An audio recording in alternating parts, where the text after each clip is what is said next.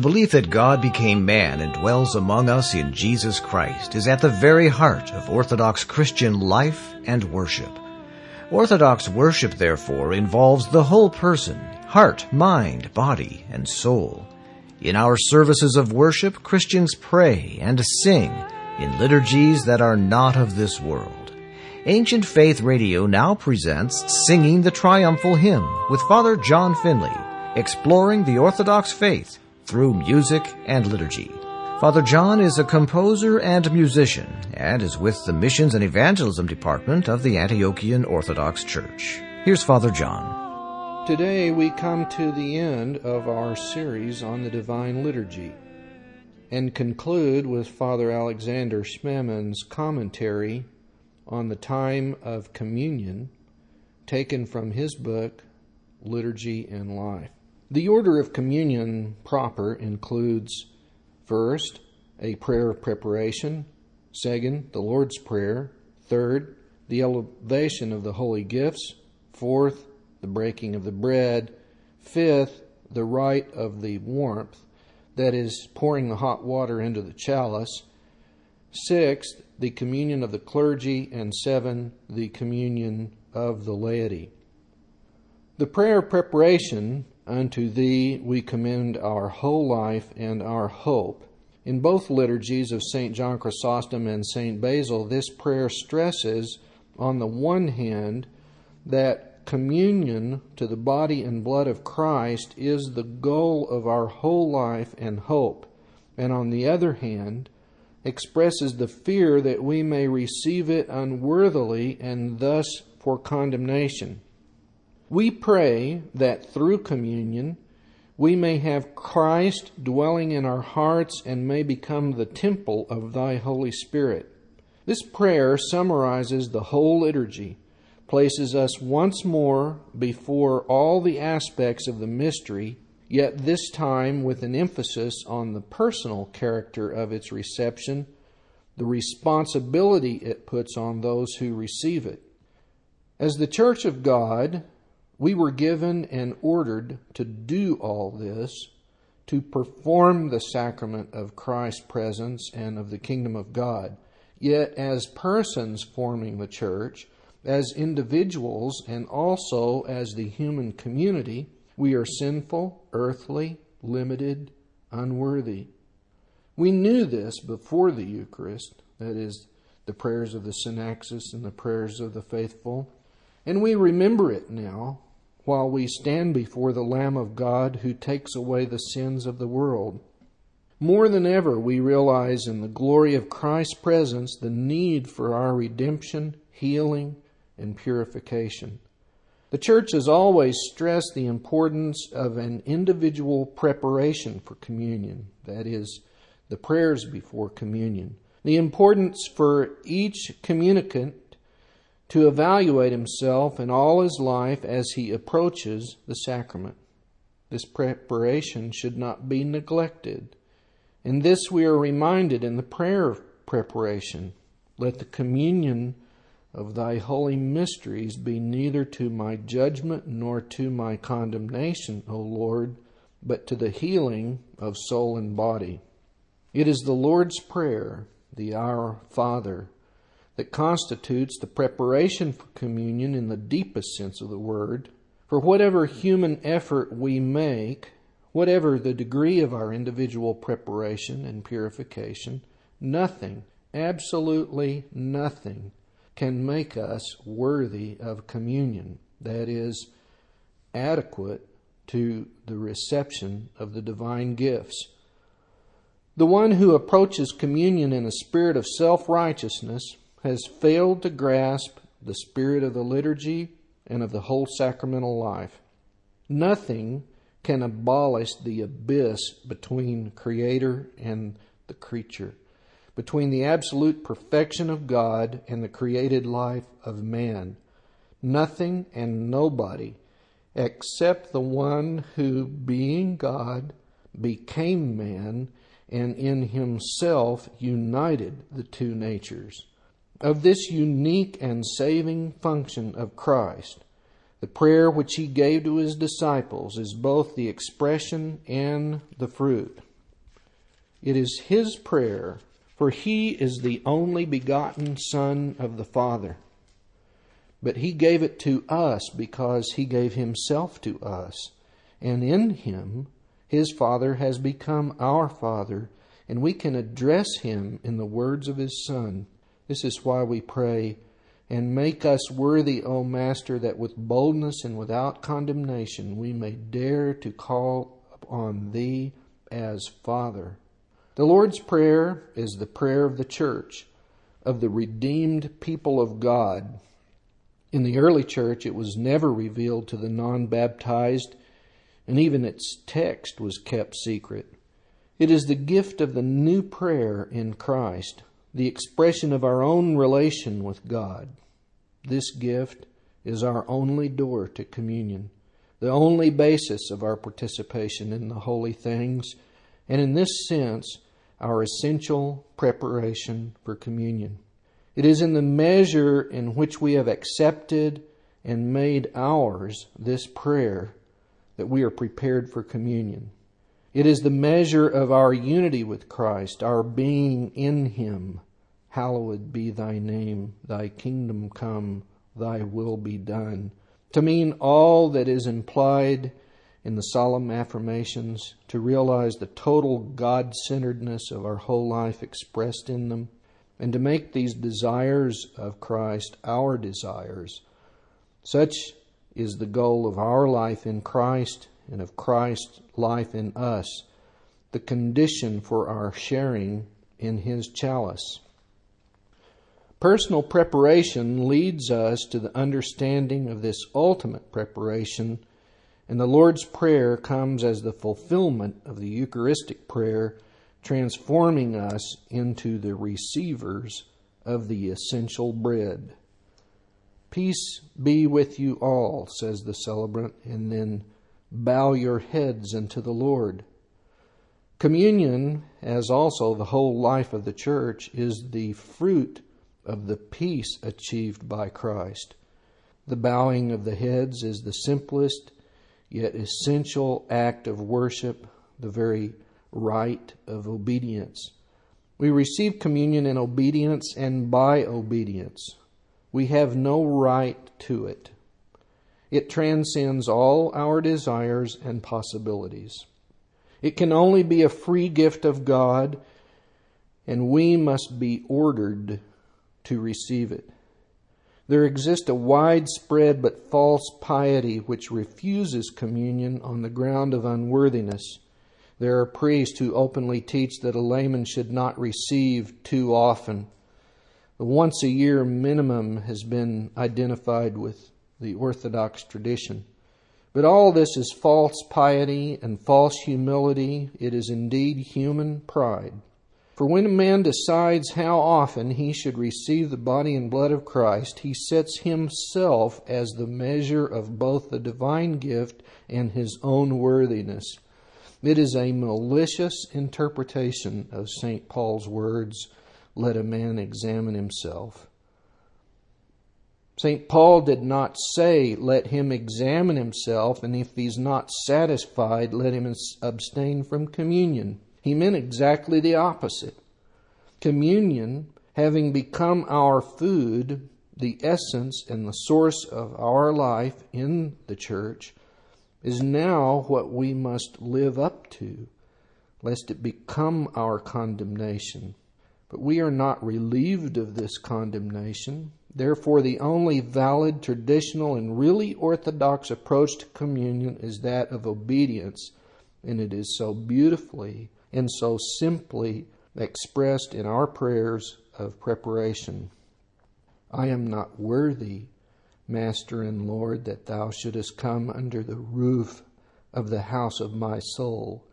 Yet, since thou in thy love toward all men dost wish to dwell in me, in boldness I come. Thou commandest. This is obedience to God in the church the church orders the celebration of the Eucharist. And it will be a great step forward in our understanding of the church when we realize that the Eucharistic individualism, which has transformed 90% of our liturgies into Eucharists without communicants, is the result of a disordered piety and a false humility. While we bow our heads, the celebrant reads a prayer in which he asks God for the fruits of communion according to the individual need of each. That's from St. John Chrysostom liturgy. And from St. Basil liturgy, bless, sanctify, guard, strengthen, and confirm those who have bowed their heads. Each communion is the end of our movement towards God, but also the starting point of our renewed life, the beginning of a new journey through time in which we need Christ's presence to guide and to sanctify our way. Then in another prayer, he asks Christ, who is invisibly present with us, to impart unto us thy pure body and precious blood and through us to all the people. The priest takes in his hands the divine bread and lifts it up, saying, Holy things are for the holy.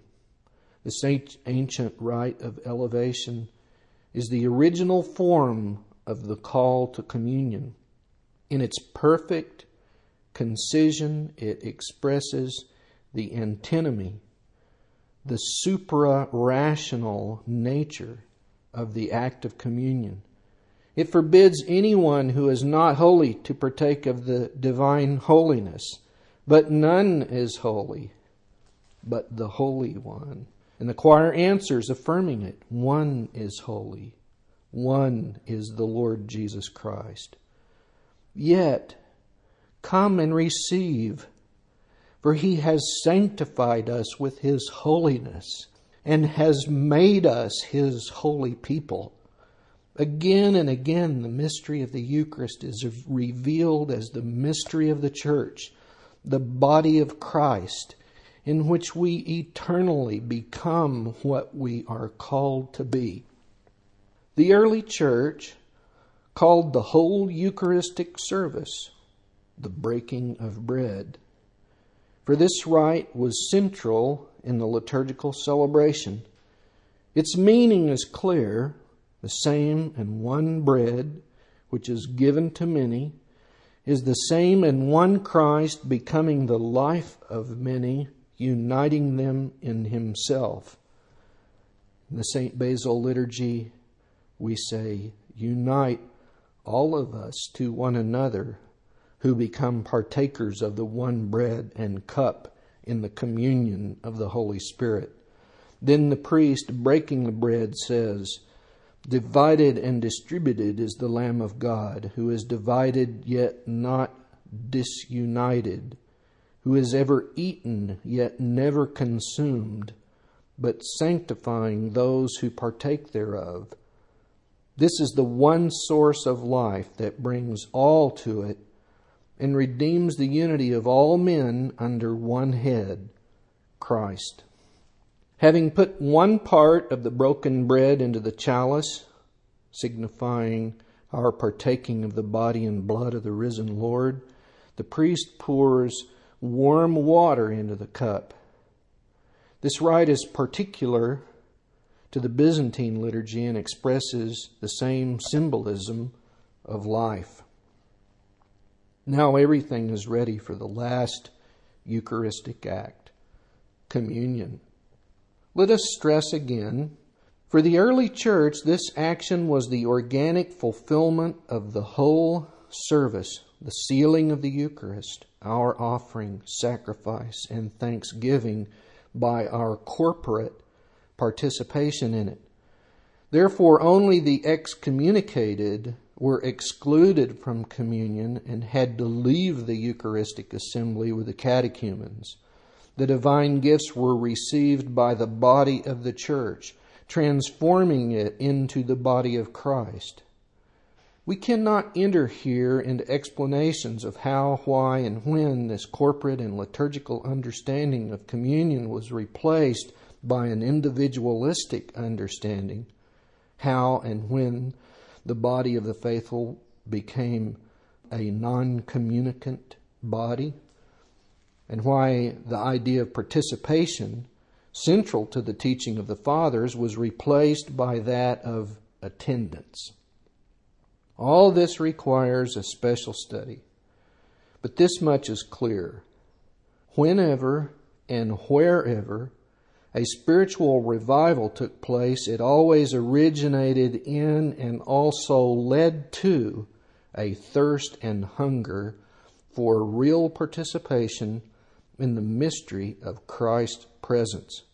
We can only pray that in the crisis which today so deeply marks the life of both the church and the world, Orthodox Christians will be led to understand that herein lies the only real center of the whole Christian life, the source of and the condition for the regeneration of the church.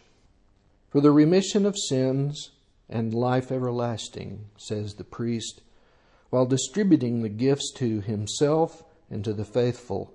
Here we find the two chief aspects, the two effects of that participation forgiveness, reacceptance into the koinonia of God, readmission of the fallen man into divine love, and then the gift of eternal life, of the kingdom, the fullness of the new age.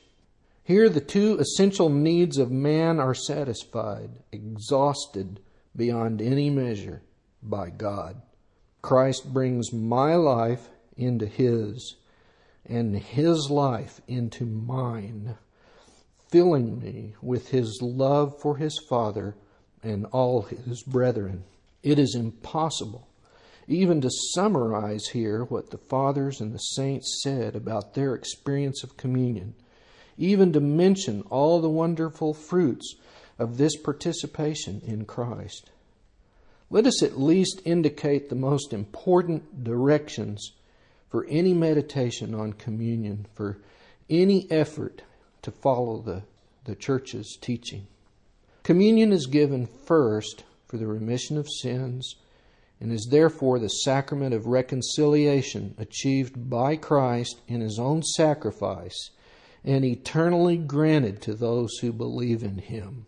Communion then is the essential food of the Christian, strengthening his spiritual life, healing his diseases, affirming his faith, making him capable of leading a truly Christian life in this world. Communion, finally, is the token of life eternal, the anticipation of the joy, peace, and fullness of the kingdom, a foretaste of its light. Communion is both partaking of Christ's sufferings the expression of our readiness to accept His way of life and sharing in His victory and triumph. It is a sacrificial meal and a joyful banquet. His body is broken and His blood shed, and partaking of them, we accept His cross. Yet, by the cross, joy has entered the world, and this joy is ours when we are at the Lord's table Communion is given to me personally in order to transform me into a member of Christ, to unite me with all those who receive Him, to reveal the church as a fellowship of love. It unites me with Christ, but through Him I am in communion with the whole church. This is the sacrament of forgiveness, the sacrament of unity and love the sacrament of the kingdom. Communion is received first by the clergy, then by the laity. According to the modern practice, clergy, that is, the bishops and the priests and the deacons, receive the gifts at the altar, the bread and the chalice separately. The lay members of the church receive them at the royal door from a spoon after the priest has put parts of the lamb in the chalice. The priest calls them, saying, in the fear of God and with faith and love draw near. And they come one by one, receiving divine food, standing and with their hands crossed. and it is once more a procession, the, the answer to a divine order and invitation. After communion, the last part of the liturgy begins, whose general meaning can be described as a return. The return of the church from heaven to earth, from the kingdom of God into time, space, and history. But as we return, we're deeply different from what we were when we began the movement of the Eucharist. We're not the same. We have seen the true light. We've received the heavenly Spirit. We have found the true faith. This is the hymn we sing after the priest who has put the chalice on the altar gives us the blessing, saying, O God, save thy people and bless thine inheritance. We have come to church as his people, but we were wounded and tired, earthly and sinful. During the preceding week, we had experienced the heavy burden of temptations. We had discovered how weak we are, how hopelessly bound by the life of this world. But we came with love and hope and faith in the mercy of God. We came thirsty and hungry, poor and miserable, and Christ accepted us accepted the offering of our miserable life and took us into his divine glory and made us partakers of his life. We have seen the true light, and for a time we lay aside all earthly cares and let Christ lead us in his ascension to his kingdom in his Eucharist. Nothing was required from us except the desire to join him in his ascension and the humble acceptance of his redeeming love. And he refreshed and comforted us. He made us witnesses of what he has prepared for us. He transformed our vision so as to make us capable of seeing that heaven and earth are full of his glory. He fed us with the food of immortality and we were present at his eternal banquet of his kingdom. We tasted of joy and peace in the Holy Spirit. We have received the heavenly Spirit. And now it is time to return, to go back. For the time of this world has not yet come to an end. The hour of our own passage to the Father of all life has not yet arrived. And Christ sends us back as witnesses of what we have seen, to proclaim His kingdom and to continue His work. We must not fear. We are His people and His inheritance. He is in us, and we are in Him. We will return into the world knowing that He is present.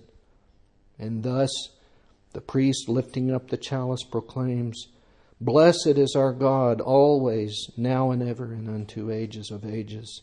He blesses us with the chalice, a sign and assurance that the risen Lord is with us now, always, and forever. Let our mouths be filled with thy praise, O Lord, answers the church. Keep us in thy holiness. Keep us for the days to come. Preserve us in this wonderful experience of holiness and sanctification. Now, as we go back to daily life, give us the power to transform it. Then follows a short litany and prayer of thanksgiving for the gifts that we have received. Make straight our path. Strengthen us all in thy fear. Guard our life. Make firm our steps. This movement of return is fulfilled when the priest leaves the sanctuary with the words, Let us depart in peace, and joins the congregation for a final prayer. Just as at the beginning of the liturgy, the priest's entrance into the sanctuary and his ascension to the holy throne, that is the high place, expressed the Eucharistic movement upwards, his return to the body of the faithful is the expression of this departure, of this return of the church into the world. But it means also that the Eucharistic function of the priest has come to an end. Fulfilling the priesthood of Christ, the priest led us to the heavenly altar, and from this altar he made us communicants of the kingdom. His function was to perform and to achieve the eternal mediation of Christ, by whose humanity we ascend to heaven and by whose divinity God comes to us. Now all this has been achieved. Fed with the body and blood of Christ, having seen the true light and partaken of the Spirit, we are indeed His people and His inheritance. There's nothing else for the priest to do at the altar, for the church herself has become the altar of God and the tabernacle of His glory. Thus, He joins the people and leads them as their pastor and teacher in this return into the world for the fulfillment of their Christian mission.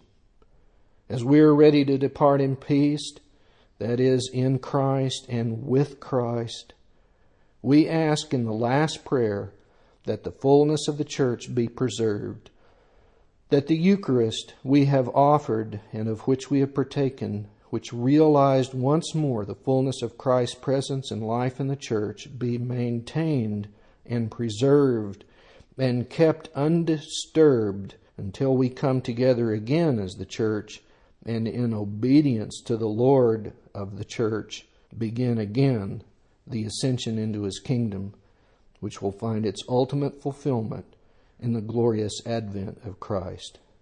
There is no better conclusion to this brief study of the divine liturgy than the prayer of St. Basil read by the priest at the consuming of the holy gifts.